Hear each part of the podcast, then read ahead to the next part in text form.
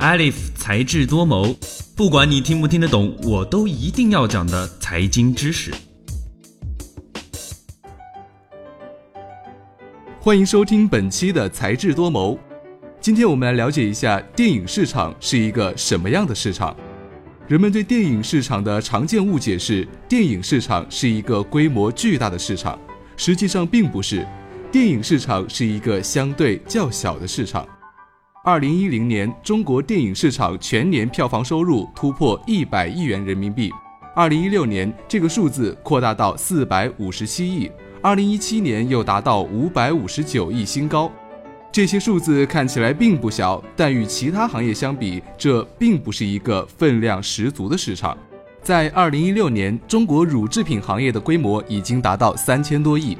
仅伊利一家的年销售就达到六百零六亿元，超过全国电影院线的全部收入。当然，电影产业的规模并不仅仅是由票房一项构成的，实际上，电影的相关收入还包括 IP 授权、植入广告、网络授权、DVD、蓝光销售等渠道。二零一四年的统计数据显示，票房收入以外的收入大约占票房的一半。这样，我们可以估算，在二零一七年全年电影行业的全部收入约为八百一十九亿元。即便如此，电影行业的规模仍然小于我们的想象。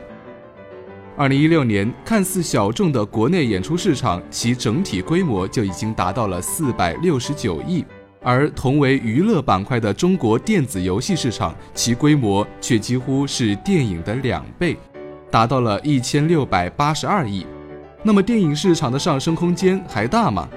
在中国，动辄数千亿的市场板块比比皆是，我们都很期待电影票房也能达到五千亿元，但目前来看，这似乎很难实现。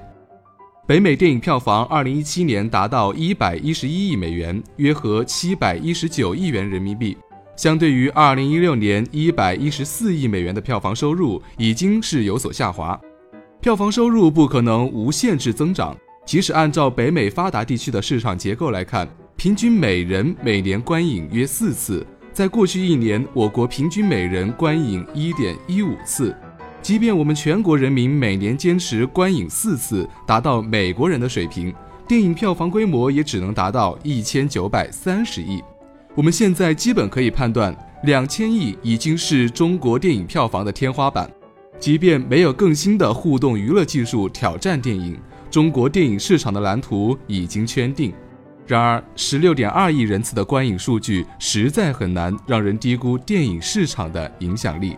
二零一七年，中国电影票的平均售价为三十五元，人均观影一点一五次。无论你是否喜欢看电影，按人头平均下来，在过去一年中，每个人为电影支付了大约四十元。